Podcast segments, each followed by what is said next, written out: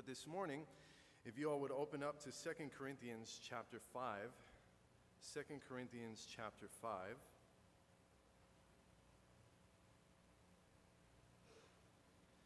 And as you're turning there, one of the things that um, one of my dearest friends told me, and then it just kind of kept coming up. Several years ago, she told me, you know, for, for those of you that have seen Ferris Bueller's Day Off, she said, You remind me of Ben Stein when you speak. Bueller, Bueller. And sometimes it doesn't always come through. When I'm teaching, for some reason, it, it, seems a little different. But when I'm doing an announcement video, it reminds me of Ben Stein. So if anyone here likes to be in front of the camera, I know that there are some hams among us here that would love to make your big break in front of the camera. We would love to have you do that because we are at the bottom of the barrel, and that's me. So if there's anybody else, I would love for you to get involved with that. So seriously, we do have a need for that. So if you want to be on camera, if you wouldn't mind being on camera, we would love to have you join us and be a part of the, the video announcement ministry. So if you have an interest in that, you can see me, you can see Pastor James, uh, you can let them know in the church office, give them your contact information, and we will be more than happy to work on getting you to replace me. That would be wonderful. So, but this morning we're going to be talking about ministry, and it's going to start in 2 Corinthians chapter 5. We're going to go ahead and read verses 16 through 21, and then we'll pray, and I have a few things to share with you. So, beginning in verse 16, it says, Therefore, from now on, we regard no one according to the flesh. Even though we have known Christ according to the flesh, yet now we know him thus no longer. Therefore, if anyone is in Christ, he is a new creation. Old things have passed away. Behold, all things have become new. Now, all things are of God, who has reconciled us to himself through Jesus Christ, and has given us the ministry of reconciliation. That is, that God was in Christ reconciling the world to himself, not imputing their trespasses to them, and has committed to us the word of reconciliation. Now then, we are ambassadors for Christ. As though God were pleading through us, we implore you on Christ's behalf, be reconciled to God. For he made him who knew no sin to be sin for us, that we might become the righteousness of God in him. Heavenly Father, once again, we come before you. We commit this time unto you. We pray that, that you would remove any of the distractions of this day, of this life that you would allow us to be set and focused upon you. We pray that you would soften and prepare our hearts to hear from your word as you speak. I pray that you would give me your words to speak and not my own, and, and that you would guard our hearts and our minds, that we would only hear from you this morning. I pray, Father, that you would give us your understanding, your discernment to rightly divide your word. And we commit this time to you. We commit ourselves unto you once again. And we ask and pray all of these things in the name of our Lord and Savior, Jesus Christ. Amen. And now I have two videos that I'd like to show you. So if you can go ahead and hit the lights and play those videos. You're an official church door greeter. You're not just friendly. You're working out there. You wear a badge you can spot a newcomer at 60 paces. Your palms are never too sweaty, and your breath is almost never toxic. You've got a knack for telling who feels welcomed and who feels kind of lost. You make talking about the weather feel a little bit like a hug.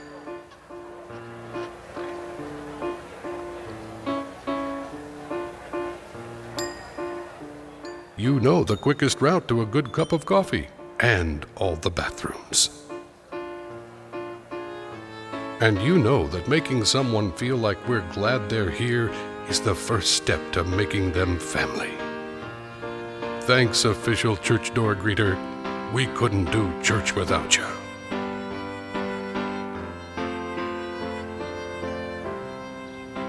Looking good.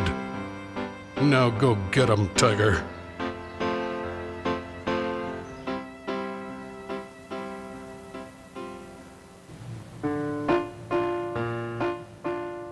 Some say it's the hardest job in the world. And let's be honest, most wouldn't last 10 minutes in your shoes. They just don't have what it takes. But you keep showing up week after week.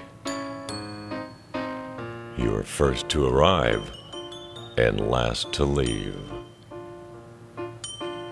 You're not afraid to get your hands dirty. You've got work to do. Hero? Maybe. But that's not why you do it.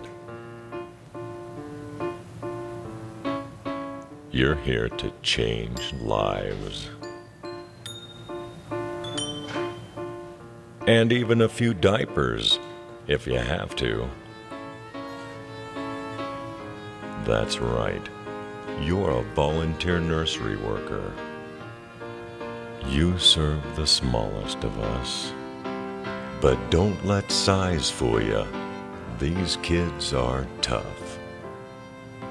Thanks, volunteer nursery worker. We couldn't do church without you.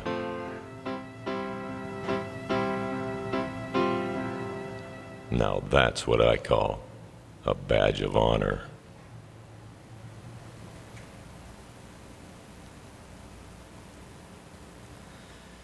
Well, the title of this morning's message is Ministry is Messy.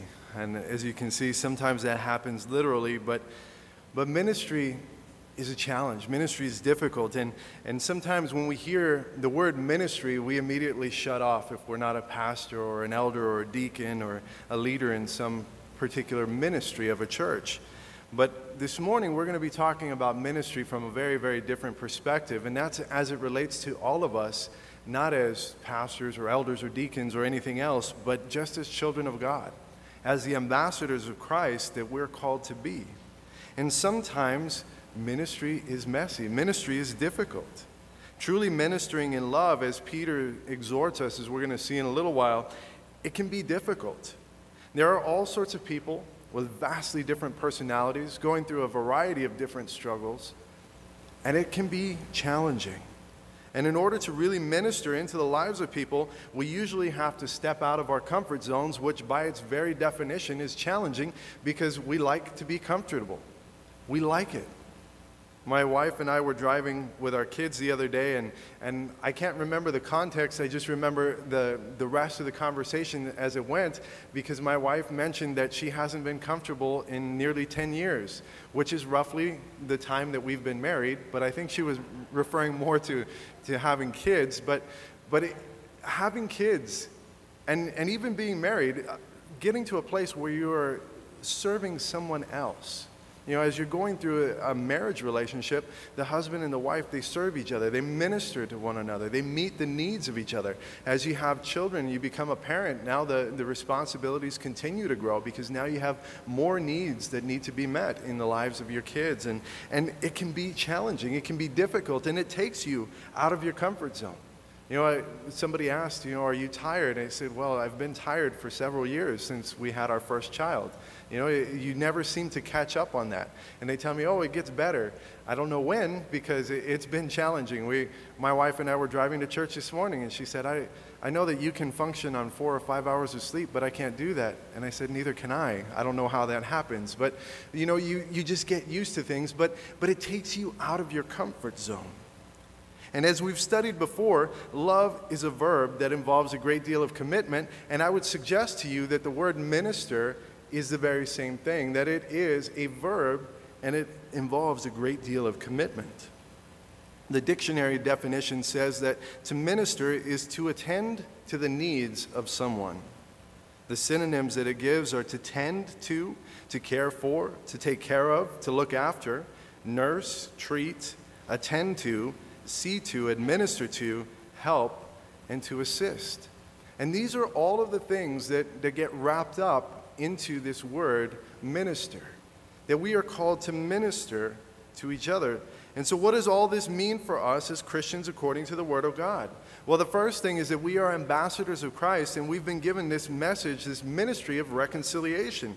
We just read it in 2 Corinthians chapter 5. He says, Therefore, from now on, we regard no one according to the flesh. Even though we have known Christ according to the flesh, yet now we know him thus no longer. Therefore, if anyone is in Christ, he is a new creation. Old things have been passed away. Behold, all things have become new. And so he says there, if anyone is in Christ, so that means that all of us here this morning that have already entered into this relationship with Jesus Christ, that now call ourselves believers, that call ourselves Christians, all the different ways that you can describe it, but to know that you have a living, breathing, right relationship with Jesus Christ this morning, this is for you. This is for us. He says, therefore, if anyone is in Christ, he's a new creation a new creation, and all things have become new. And then he continues on in verse 18 when he says, Now all things are of God, who has reconciled us to himself. You know, Paul writes in Romans, he talks about that we've been born into sin, that we are constantly at enmity with God. We're at war with God. We have a sin nature, and from the time that we enter into this world, we are at war with God. And that it is the death, the resurrection, of Jesus that allows us to, to now be reconciled to the Father, that now allows us access into this relationship, into this grace, into this faith. That allows us these privileges. And so we've been made new. We've been reconciled to God. We've been brought back into a right relationship with Him. So we, He's reconciled us to Himself through Jesus Christ. But not only that, He's given us the ministry of reconciliation. That is, that God was in Christ reconciling the world to himself, not imputing their trespasses to them, and has committed to us the word of reconciliation. That means that there's a ministry to it, there's a word of reconciliation, the gospel of peace that has been committed unto us. And then he continues in verse 20, he says, Now then, we are ambassadors for Christ, as though God were pleading through us we implore you on Christ's behalf, be reconciled to God. For he made him who knew no sin to be sin for us, that we might become the righteousness of God in him. And so, first, Paul tells us who we are in Christ. Then he begins to share some of the blessings that we have received through this relationship. And finally, he reminds us of some of our responsibilities in this newfound relationship that we have the ministry of and the word of reconciliation to go and to be ambassadors for Christ, to go and to share on his behalf, to continue the ministry of the gospel here on the earth. In other words, we have work to do on behalf of the Jesus that we now know and love. And we are called to invite other sinners and it's important that we, we say it like that, that we phrase it like that, that we are reminded of it like that, because we are sinners saved by grace. And so we are calling out to invite other sinners, others that are just like us, because none of us is perfect. And we are calling other sinners to receive the same grace, to meet Jesus, and to begin the same relationship that we now have with Him. And Jesus came to die for the ungodly. We know that. Sometimes I think we forget it when we, once we've been saved and we've gotten comfortable in this relationship in Jesus Christ, and, and we, we begin to attend church regularly, and then it becomes a rut, it becomes a routine, and we just kind of get stuck in it. We get lost, we get complacent, we get comfortable, and we forget that we were very ungodly. That we were very ungodly, and that Jesus came to die for the ungodly. In Romans chapter 5, verses 6 through 8, for when we were still without strength, in due time Christ died for the ungodly. Paul lays it out there. He died for the ungodly. He didn't die for the righteous, he died for the unrighteous because that's who we are. For scarcely for a righteous man will one die, yet perhaps for a good man someone would even dare to die. But God demonstrates his own love toward us in that while we were still sinners, Christ died for us. So we need to be reminded of that. We need to be reminded that the life, the death, the resurrection of Jesus is to save the ungodly. And there are churches out there that I think take it a little too far, and they want to invite people in who don't know Jesus, who, who have not made this, this relationship, who have not made a profession of faith, and they want to invite these people in and allow them to serve in ministry, and, and sometimes, honestly, even ordain them Because the thinking is that if we can get them inside the church, if we can get them involved, if we can get them serving, if we can get them doing something, then maybe they're going to come to know Jesus as they're doing that. And nowhere is that more apparent than on worship teams. For some reason, there, there's this big push inside of churches nowadays to, to go and to, to bring in musicians from the world that are skilled and gifted and talented, to bring them in, and we'll get them saved after we get them on the worship team. And I, I think that that's taking it too far. But having said that, I do believe that churches should be a place where people that don't know Jesus can come and find out more about him. I mean, doesn't that make logical sense? That we would want people that don't know Jesus yet, that don't have the same kind of relationship that we have with Jesus, don't we want them to know about it? Don't we want them to know him? And shouldn't they be able to come to a place like this without being condemned, without being judged, without being looked at as, how dare you enter into the church because I know what, what's on your social media account, or I know where you were this past week, or I, I know the things that you've said, I know the things that you've done. You know, one of the things that, that happened at, at the men's retreat a, a couple of weeks back is that there were four men that gave their lives to Christ. And as I was settling the account and talking to the camp director at the end of the weekend, I, I was sharing with him that, that four, four men had given their lives to the Lord, and he's, he said, That's amazing. And one of the things that, that amazed him so much is that it wasn't taken for granted that everyone in that place already had a relationship with Jesus Christ. And I think sometimes we get complacent about that. We, we come to church and we automatically assume that everybody else that's sitting in the chairs next to us is saved that everyone else around us knows Jesus Christ already, and that's not always the case. That is not always the case. And sometimes people that don't know Jesus yet, that, that maybe they're, they're churchy, maybe they think they're going to heaven, but they don't know Jesus yet, and they're here and they're still doing things because their life hasn't been transformed yet. Their life hasn't been changed. They are not yet a new creation, and their life reflects it. And there are still so many things that they're doing that are going on that obviously don't reflect Jesus Christ. And they become judged and condemned by other people, by other Christians, that are, by other people that, that are Christians, because there's an assumption that everyone that attends church must be saved. And that's not always the case. There's a great quote by a man named C.T. Studd that has impacted my life tremendously from the moment that I heard it. He said, Someone to live within the sound of church or chapel bell. I want to run a rescue shop within a yard of hell. And I think that that, really in a nutshell, that, that describes ministry. Like, that's what it is to have this gospel, this ministry of reconciliation that's been committed to us, that, that we should want to minister to the people that are within a yard of hell.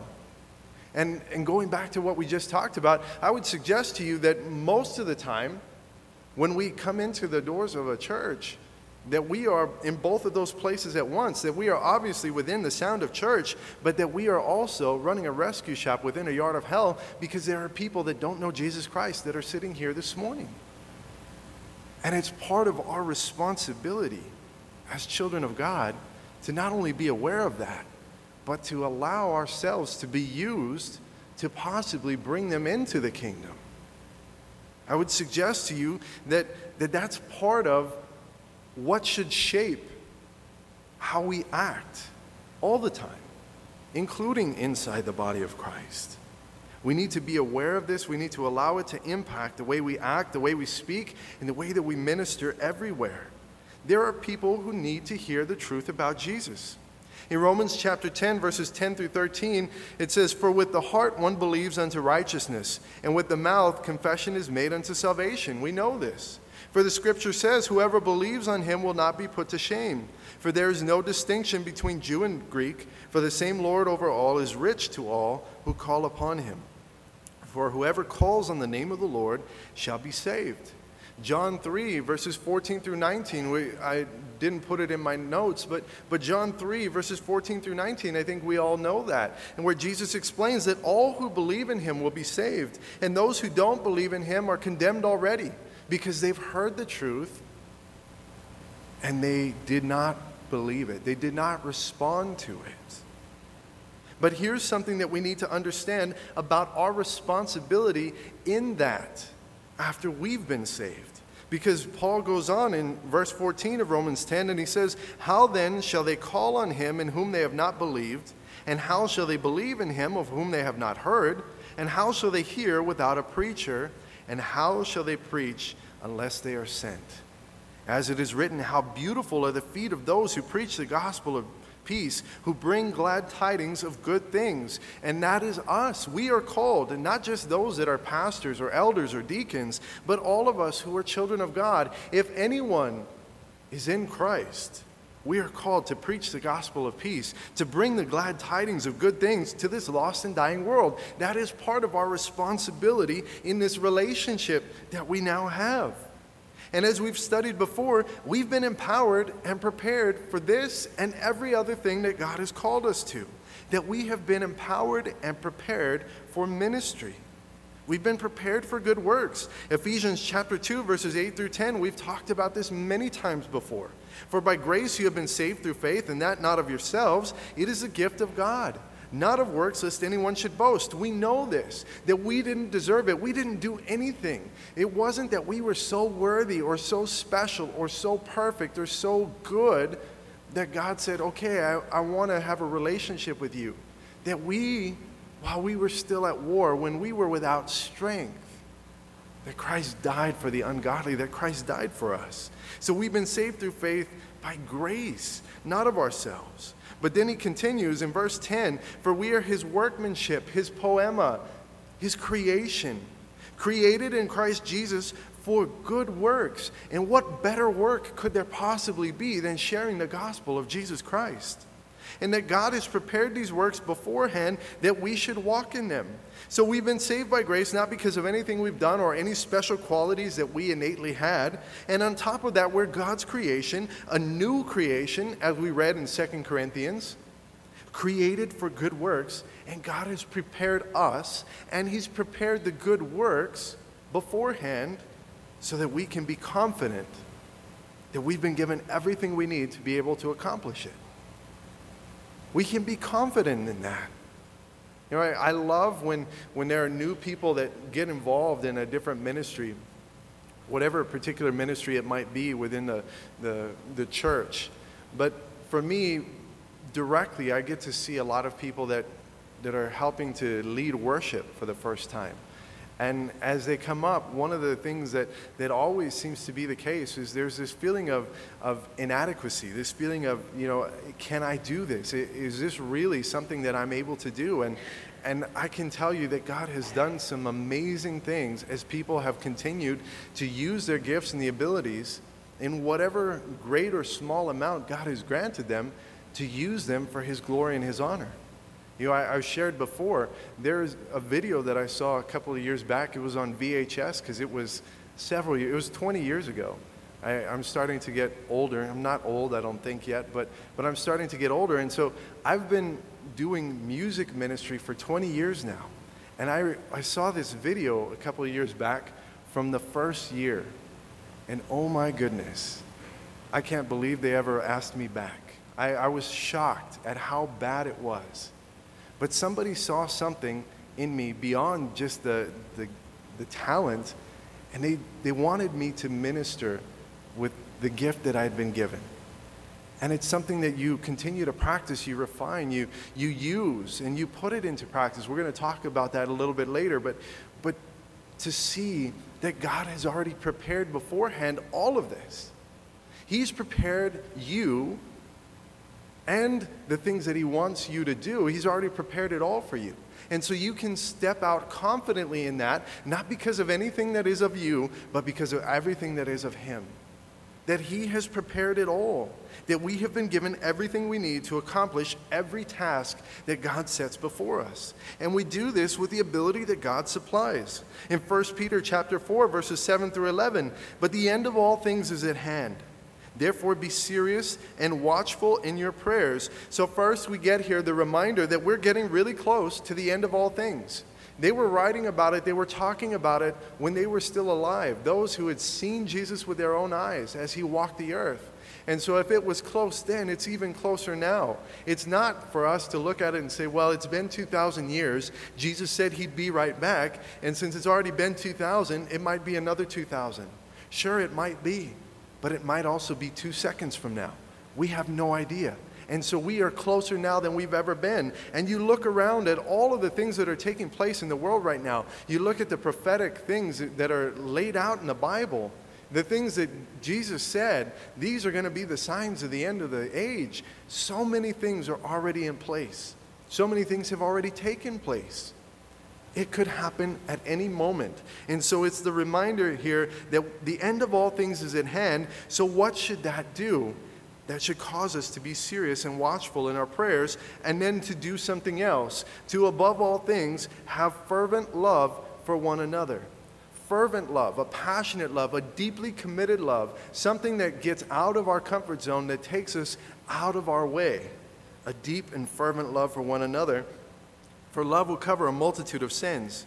To be hospitable to one another without grumbling, and in verse 10, as each one has received a gift, minister it to one another as good stewards of the manifold grace of God. And we've shared before that if you are a child of God, if you this morning are found in Christ, you have been gifted. God has not left any of his children without gifts. In fact, I truly believe that God has blessed every child of His with multiple gifts. And His desire is for us to use them. And so, as each one has received a gift, we are to minister it to one another. We are to use it to attend to the needs of those around us, having fervent love for one another as good stewards of the manifold grace of God. And he continues in verse 11, he says, If anyone speaks, let him speak as the oracles of God. If anyone ministers, let him do it as with the ability with which God supplies, that in all things God may be glorified through Jesus Christ, to whom belong the glory and the dominion forever and ever. Amen. And so, as we see here, if you speak, speak as the oracles of God, speak as the words of God, as the wisdom of God. And how do we do that? It doesn't mean that, that it's like a, a, a, musical, that, well, I have to sing worship songs, or I have to, to every time I'm going to open my mouth, I have to say in, in Luke chapter 15, beginning in verse 11. That's not what it means. What it means is that the words and the wisdom of God are so ingrained in our hearts and our minds that we can't help but share that wisdom when we speak.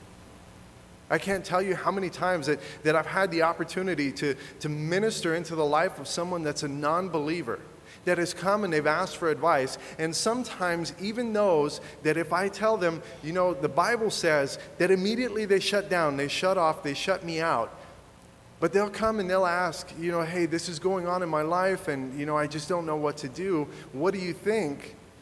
And if I share with them the wisdom of God without telling them, it's found in Proverbs chapter 21, verse whatever. If I just share with them the wisdom of God without quoting them where it came from, there are many times that they will be receptive, that they'll listen to that. They'll go and they'll come back days, weeks, months later, and they'll say, you know what? I really, really thought about what you told me, and I, I did it, and, and it really worked out. And I just wanted to thank you for, for that wisdom. You know, you, you're just, you're very wise. And it is in that moment that the door has now been opened for me to be able to turn around and to tell them, well, you know what? That wasn't my wisdom. That, that was actually straight from the Bible. I didn't tell you because I know you probably wouldn't have wanted to hear it, but, but that was actually straight from the Bible. And now they begin to see that, that it actually can make a difference in their lives. And it's an open door. But how are we going to be able to speak as the oracles of God, as the words of God, as the wisdom of God, if we don't know the words of God? If we don't know the wisdom of God. And so it's this twofold exhortation one, to speak the words of God, but the first one, in order to be able to do that, is to know the words of God. To be able to spend time growing, to, to allow ourselves time to think upon it, to meditate upon it, to allow it to become a part of, of our everyday, everyday life. But then he continues and, and he talks about ministering to each other with the power and the ability that God supplies. And in all of this, that God is to be glorified. And I, I love the fact that Peter writes that it is with the ability that God supplies. The ability that God supplies. Because it's not something that I ever should get to the place where I am doing it in my own strength, in my own ability, in things that I think I have done. But it has to be in the power and the ability that God supplies. Because His power, His uh, ability to grant us ability is limitless. Limitless. Everything that I do, everything that I have that is of myself, it has a limit. And it's a very, very small limit. But the love, the power, the ability, everything that God supplies, it is limitless. Every time that we are poured out, we are spent, we are exhausted, we have given everything, God is so faithful because He can come in and He can refill all of it. Because His supply is limitless. And God is glorified in that. But part of it is that we have to practice, we have to refine these things, we have to use them. I, I, spoke a little bit about the men's retreat that we went on a couple of weeks ago, and, and one of the, the fun things for me was as we were doing some of the different activities, I had the opportunity to go out and to play basketball with some of the guys. And, and it had been about two years, maybe a little bit longer, since I'd even picked up a basketball. Literally, since I had even picked up a basketball. And, and after I found the rim, about 25 shots in, it started to become fun again, and, and I was able to play. And, and it brought back all of these memories, and I vividly remember all the things that I could do on the basketball court. And it's not that I played in high school or college or anything like that, but I used to play a lot, and, and I used to have fun, and I was, I was pretty good. And, and I vividly remember the things that I could do. But one of the things that I found out is that my body vaguely remembers the things that I used to be able to do. And so as I'm going through and I'm playing, my mind remembers it and I'm going and the ball's back there. You know, it got lost on the way. Or, or I'm trying to do something and my legs just don't move the way that they used to move. My body vaguely remembers, but my mind vividly remembers because I hadn't put it into active practice, because I, I hadn't played in two years. And I would suggest to you that it's the same with the talents and the abilities that God has given to us. Yes, the power and the, the ability are limitless and they've been granted to us. But when we are not faithful to use those things, then we are unprepared when the moment hits. And it, it's rusty. It takes a little getting used to again. It's hard. So we need to be actively using everything that God has given to us. And I truly believe, again, that God is honored when we are faithful to use the gifts and the abilities that He's given to us, and that He receives the glory. That He receives the glory. One of the other things that, that we can find confidence in is that we are spirit filled, that as a child of God, we have this privilege to be spirit filled, to be empowered. In Ephesians chapter 5, verses 15 through 18, Paul writes, See then that you walk circumspectly, not as fools, but as wise, redeeming the time because the days are evil. And I've, t- I've talked about this before. I love this passage and I love this word. It is the only place in the Word of God that you see the word circumspectly. And it's a word that's rooted in, in a mathematical term, to the circumference, the distance around.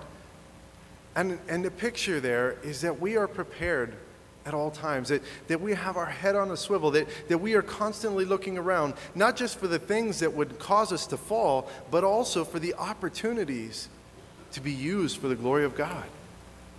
I had the privilege to be able to share at a memorial service on Friday night. And, and one of the, the gentlemen that got up to speak about, about the, the family member that had passed, he shared that, you know, all of the other things that everyone has shared, you know, those are all well and good. But the thing that I remember the most about him is that he was Johnny on the spot.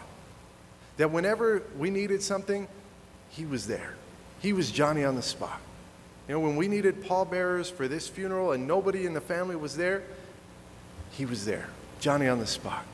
When we needed something, nobody else could help, he was there. He was Johnny on the spot. And that, again, I would suggest to you, is what ministry looks like, is to be Johnny on the spot that we are constantly looking for opportunities to be used. for opportunities to use whatever gifts and abilities God has given to us to be able to use them to minister to the needs of others inside and outside the body of Christ, inside and outside the physical church. That we are looking to be Johnny on the spot. That we want to use the gifts and the abilities that we've been given. He says, See then that you walk circumspectly, that you're ready, and that you walk not as fools but as wise, redeeming the time, knowing that the end is near, knowing that the days are evil that we are redeeming the time, that we're making use of the time, that we're making use of the abilities that God has given to us. And then he continues on. He says, Therefore, do not be unwise, but understand what the will of the Lord is. And do not be drunk with wine, in which is dissipation, but be filled with the Spirit. And so we need to use our God given, spirit powered abilities for the glory of God. And what better way to figure it out, to find out what we should do, than to follow verse 17? It says, Therefore, do not be unwise, but to do what? To understand the will of the Lord. We already talked about the fact that God has already prepared these good works beforehand that we should walk in them, that it is part of, of our calling as children of God, if anyone is in Christ, that we are to be ambassadors of Christ, that we've been given this ministry of reconciliation, we've been given the word of reconciliation, that every part of the body has been gifted, that all of us have received gifts. We know that God wants the body to work together to attend to the needs of the body and also to be ambassadors outside of the body. So now, naturally, logically, the next step would be okay, Lord, I want to know what your will is for my life. Where, when, and how do you want me to use these gifts and abilities that you've given to me?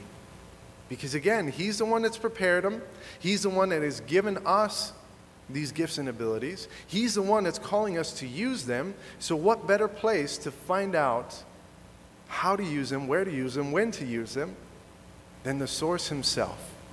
than to go to God and to ask, What is your will? What is it that you have for me? What is it that you desire of me? And so that leads us to, to this last thing that, that we're going to spend a, a little bit of time on here this morning, and that is what does that look like in the life of a believer? What does ministry look like in the life of a believer? We know that we're called to take this gospel, the ministry of reconciliation, to those who need it, but what does that look like, and who should we be ministering to? In Luke chapter 10, verses 25 through 29, it says, Behold, a certain lawyer stood up and tested him, saying, Teacher, what shall I do to inherit eternal life? And he said to him, What is written in the law? What is your reading of it? So he answered and said, You shall love the Lord your God with all your heart, with all your soul, with all your strength and with all your mind, and love your neighbor as yourself. And Jesus said to him, You have answered rightly. Do this, and you will live. But he, wanting to justify himself, said to Jesus, And who is my neighbor? So obviously, we all know that we are called to love one another, right? I, I mean, I think that, that we've made that case very, very plainly. You know, for God so loved the world that he gave his only begotten Son, that whoever believes in him should not perish but have everlasting life. In Romans, Paul writes that the love of God has been poured directly into our hearts by the Holy Spirit. And it is this love that we're supposed to share. John writes that, Beloved, let us love one another, for love is of God. And everyone that loves is born of God and knows God. And he that loves not does not know God but he that loves knows God and is known by him. So we are called to love. We know that. It's very simple. But how many of us, knowing that, have ever found ourselves in a similar place to this lawyer where we've had moments that we ask, Who do I have to love? Okay, I know I'm supposed to love my neighbor. I know I'm supposed to put the needs of others above myself. I know I'm supposed to bear the burdens of my brothers and sisters. But who do I have to love? Where, where on this list can I find a place to stop? Who are the people that I don't have to love is really what he's getting at. That's what this lawyer is asking. Who are the people that I don't have to love? But that sounds like a terrible question to ask. So I'm going to ask, who's my neighbor? Who do I have to love? And when Jesus was speaking to this man, it was at a time when there were holy people, people that felt that they had now gotten so close to God that they couldn't be bothered by people that didn't know God, that they couldn't be bothered by the unholy, by the ungodly, by the wretch, by the sinner. And that is where this question was rooted in. And so Jesus answered him by giving him this parable that we know as a parable of the Good Samaritan in verse 30 of Luke 10. Jesus answered and said, A certain man went down from Jerusalem to Jericho and fell among thieves, who stripped him of his clothing. They wounded him and departed, leaving him half dead. Now, by chance, a certain priest came down that road, and when he saw him, he passed by on the other side. Likewise, a Levite, when he arrived at the place, came and looked and passed by on the other side. But a certain Samaritan, as he journeyed, came where he was, and when he saw him, he had compassion. So obviously, this man that is laying half dead on the side of the road is in desperate need of help. He has needs that very obviously need to be met. He needs to be assisted, he needs to be helped, he needs to be ministered to. And there are two religious people that walk right on by. And not just walk right on by, but they passed by on the other side of the road. If anything, they went out of their way to avoid him, not out of their way to help him. He was clearly noticed. It wasn't that either of those men were so busy or, or so caught up in other things that they didn't recognize the need. They saw the need, but they couldn't be bothered. And they walked by on the other side. But this Samaritan, someone that, that especially by the religious people and by the Jews, was deemed to be an unholy half breed because he wasn't fully Jewish, he was Samaritan. This unholy half breed was the one that had a very different reaction. And that reaction was compassion. So in verse 34, he went to him and he bandaged his wounds, pouring on oil and wine. And he set him on his own animal. He brought him to an inn and he took care of him. On the next day, when he departed, he took out two denarii. He gave them to the innkeeper and said to him, Take care of him, and whatever more you spend, when I come again, I will repay you. So, which of these three do you think was neighbor to him who fell among the thieves? And he said, He who showed mercy on him. And then Jesus said to him, Go and do likewise. This Samaritan's life was inconvenienced by this man. His life was inconvenienced. And the compassion that he showed to him was costly. It was costly to the Samaritan. He went above and beyond, out of his way, to help a total stranger. And that is what ministry looks like. That is what ministry looks like. It's messy, it's costly, oftentimes it's thankless, but it's what we're called to as children of God. All of us. All of us are called to that. It's not just for the pastor or for the elder or the deacon, it's for everyone that is found in Christ, for every child of God. And ministering requires compassion. Sometimes it means you're going to be hurt by the very people that you help. I cannot begin to count the number of times that I or, or someone on a, a pastoral staff has reached out to someone and helped, and then turned around and just been snake bit, been, been hurt, been talked about, been lied about, had terrible things done to us, and all we ever did was reach out to help. Sometimes ministry hurts. Sometimes it means you're going to get used by people. Not just pastors, not just elders, not just deacons, children of God. There are times that, that you are going to be used by people, and not in a good way. That you are going to reach out, you're going to help someone, you're going to offer to do something for someone, and they're going to take advantage of you. They're going to take advantage of that. They are going to abuse the grace and the mercy that you extend towards them. Sometimes that's what ministry involves. There are many times that you are going to be exhausted in one of any different number of ways. It could be physically exhausted, mentally exhausted, spiritually exhausted, emotionally exhausted, that you have come to the end of everything that you have. And that's a good place to be because that means that you are being used by God. But when we get to that place, we need to be refilled. We need to come back to the source of everything that we just expended, and that is God. That we need to come back and we need to be recharged. Uh, a few weeks ago, we had the opportunity some of the pastors and I to be able to talk to a leader from another church, and he was sharing about some of the, the ministry positions that, that they have in, in their fellowship, and that, that they've noticed that there's a, a time frame, this, this time that, that they need to actually take and, and sit some of these people down because they have just become so exhausted, so overwhelmed, so overcome by ministry because it's difficult and it's costly, it's messy, it's dirty. When you get into the lives of people and you're going to minister, you're going to meet needs, sometimes there are things that, that you wish that you didn't know. There are things that you wish you didn't see, things that you wish you didn't hear. But at the end of the day, you are so thankful that you were able to be used for the glory of God to help impact people's lives. But there has to be a recharging, there has to be a refreshing where we come back to the source because it is exhausting. Ministry in every capacity as a child of God is exhausting. And it means that you have to go out of your way at times to meet needs.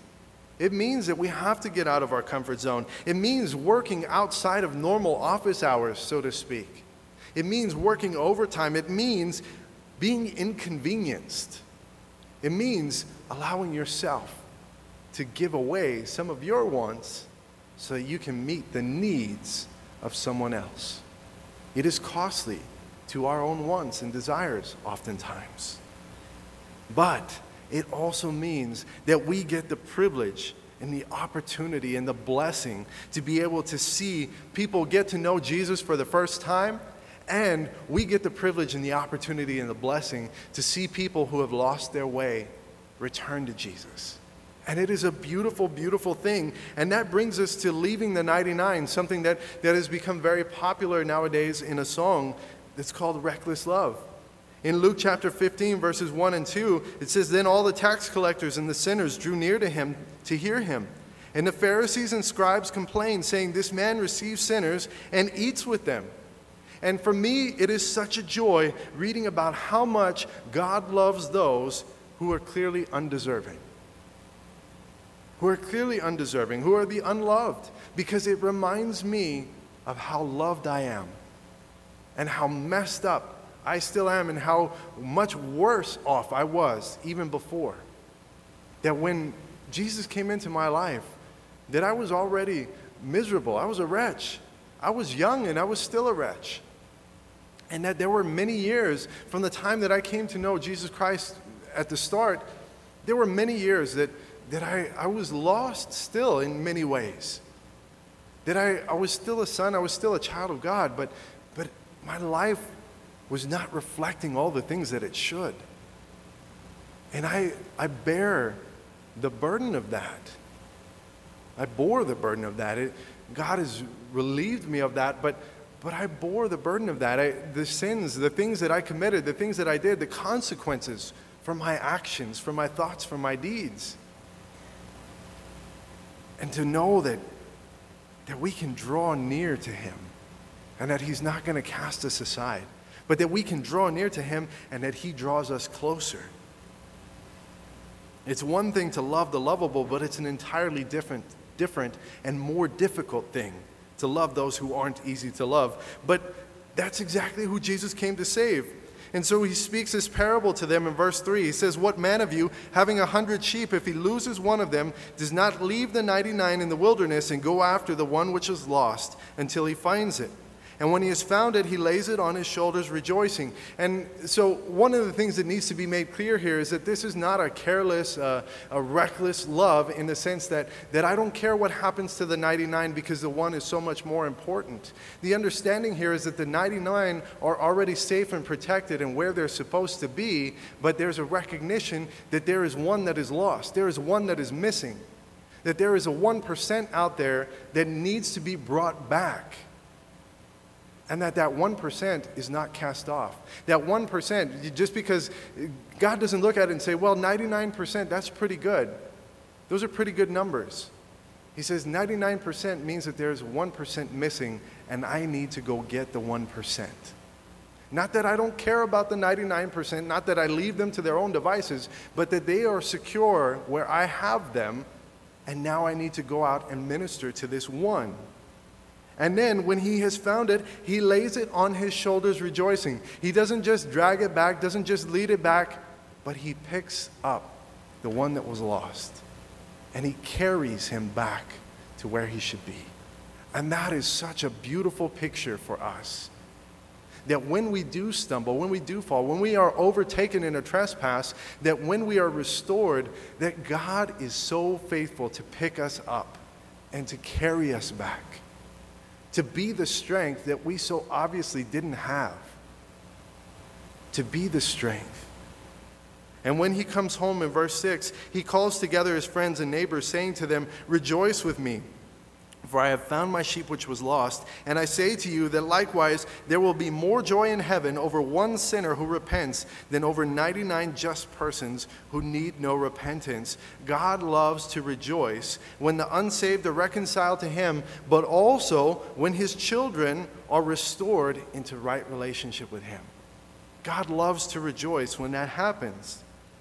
And for us, again, ministry takes place inside and outside the body of Christ, inside and outside the church. The prodigal son in Luke chapter 15, something that, that I'm sure most of us are pretty familiar with. So we're going to skip down to where the son has already left and he's spent everything, and now he recognizes that, that he's at the end of his own devices. And so in verse 20, it says, He arose and came to his father, but when he was still a great way off, his father saw him and had what? Compassion. It's the same thing that we saw in the Good Samaritan. He had compassion. And he ran and fell on his neck and he kissed him. And I love the picture here because this is a picture of our Heavenly Father coming out, and this is the only time that you ever see a depiction of God in a hurry that he ran to him. He didn't wait until, until the son got all the way back to him. He ran out to meet him. He went and he found the 1% and he put him on his shoulder and he picked him up and he carried him back. He ran, he fell on his neck, and he kissed him. And the son said to him, Father, I have sinned against heaven and in your sight, and am no longer worthy to be called your son. But the father instead said to his servants, Bring out the best robe and put it on him, put a ring on his hand and sandals on his feet, and bring the fatted calf here and kill it. And let us eat and be merry. For this my son was dead and is alive again. He was lost and is found. And they began to be merry, except not all of them. Because the older son, the son that had stayed, the son that had been doing all the right things, that had been coming to church, that had been involved in, in children's ministry and security ministry, that had been attending Bible studies three times a week, that had not missed a church service in years, he was offended that this son that had not done anything, that had gone out and lived recklessly, had now been received in the same way that he was. But in verse 31, jumping all the way down, the father says to him, Son, you are always with me, and all that I have is yours. It was right that we should make merry and be glad, for your brother was dead and is alive again, and was lost and is found. In Galatians chapter 6, verses 1 through 3, brethren, if a man is overtaken in any trespass, you who are spiritual, condemn him, kick him out, and don't let him back into the church. That's not what it says.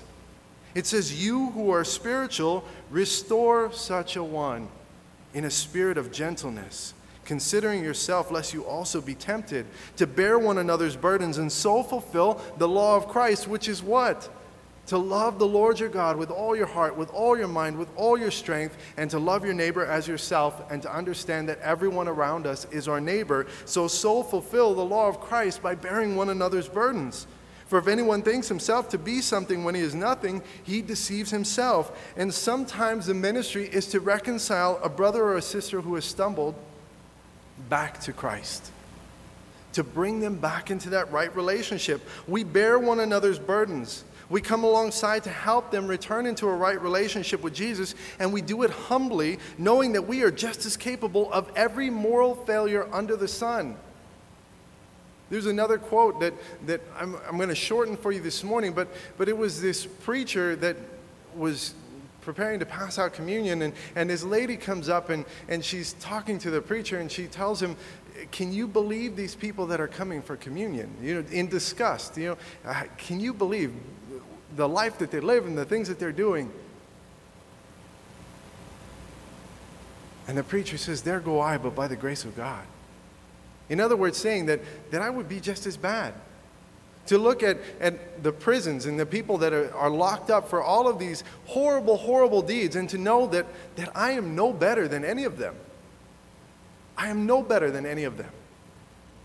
And none of us are any better.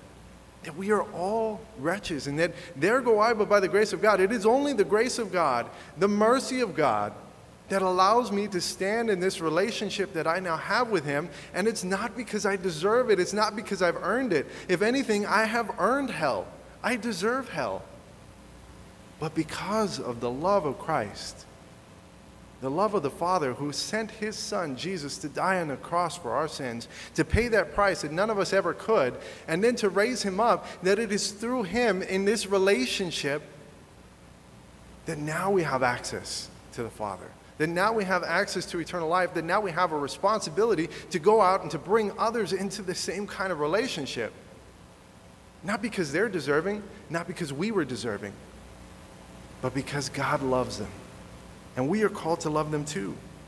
We are called to minister inside the body and outside the body. And so, as we wrap it up this morning, I, I would just encourage you to recognize that if you this morning are a child of God, that there are responsibilities that come along with that. There are responsibilities that come along with being a part of this family. And one of the responsibilities is to minister, to minister, to be an ambassador of Christ outside the body, but also to minister to the needs of the body inside to edify the church, to build up. Ephesians chapter 4 talks about the body of Christ ministering to each other, building each other up, that all of this is for the equipping of the saints in verse 12, for the work of ministry. The equipping of the saints so that we can go out and minister, for the edifying, the building up of the body of Christ, till we all come to the unity of faith and of the knowledge of the Son of God, to a perfect man, to the measure of the stature of the fullness of Christ that we should no longer be children tossed to and fro, carried about with every wind of doctrine by the trickery of men, in the cunning craftiness of deceitful plotting. But this is what we are to do to speak the truth in love, that we may grow up in all things into Him who is the head Christ, from whom the whole body, joined and knit together by what every joint supplies, what every member of this family supplies, according to the effective working by which every part, every part of this body, every part of this fellowship does its share, causes growth of the body for the edifying, the building up of itself of this fellowship in love. To bring it all the way home for us, from whom the whole body of Calvary Chapel of El Paso, joined and knit together by what every joint in the Calvary Chapel of El Paso Fellowship supplies, according to the effective working by which every part of Calvary Chapel of El Paso does its share, causes growth of the body of the fellowship here at Calvary Chapel of El Paso for the edifying of the body here at Calvary Chapel of El Paso in love. And yes, it extends out to the entire body of Christ, but it also means here that we need to be active. We need to be involved. We need to minister to the needs of each other. That means maybe for some of us, picking up a baby. You know, they, they have a sign out there in the nursery. It says, you, if you don't know where to serve, if you can pick up a baby, you can serve here. You know, it's that simple. Oh, brother, I, I can't do children's ministry because I don't know how to teach kids. Well, that's cool. These kids don't even know what you're saying anyway. They're one. You know, just pick them up. You know, just smile. Some of you don't smile, you look scarier, but, but just pick up the baby. That's all it is, that's all it takes. And there are countless ministries inside this fellowship, inside the body of Christ at large, that you can get involved in. And that's part of what we're called to. But then also to be ambassadors of Christ outside, to be able to invite others, those who don't know Jesus, to come. What the beauty of having four men come to know Jesus Christ at the men's retreat is that those guys had to be invited by somebody. Eh, eh, stop and think about that. They had to be invited by somebody who was faithful in the pressing that God had placed on their heart to invite that person. And sometimes You know, I'll close it here, but, but sometimes there, there are people that we look at just like the Pharisees and the holy people did. That we look at them and say, you know what, they're just, eh, I, they're my friend and, and I, I love them, but they're a lost cause. Or, you know what, I've talked to them before and they just don't want to hear about Jesus. They don't want to hear about God. They don't want to hear about the Bible. They don't want to hear about church. And, and you know what, I just, I don't want to lose this friendship. I don't want to lose this relationship. So I'm not going to talk to them about God. And there have been times in my life that I've had people like that.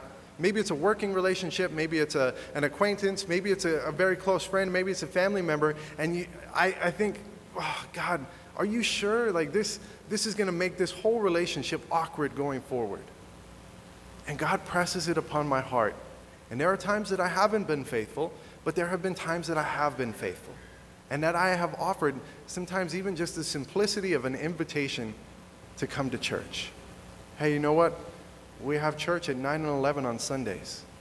We just, maybe if you're interested in coming, you know, I, I, I can give you directions. Not expecting anything. And I say, you know what? Yeah, maybe I'll be there.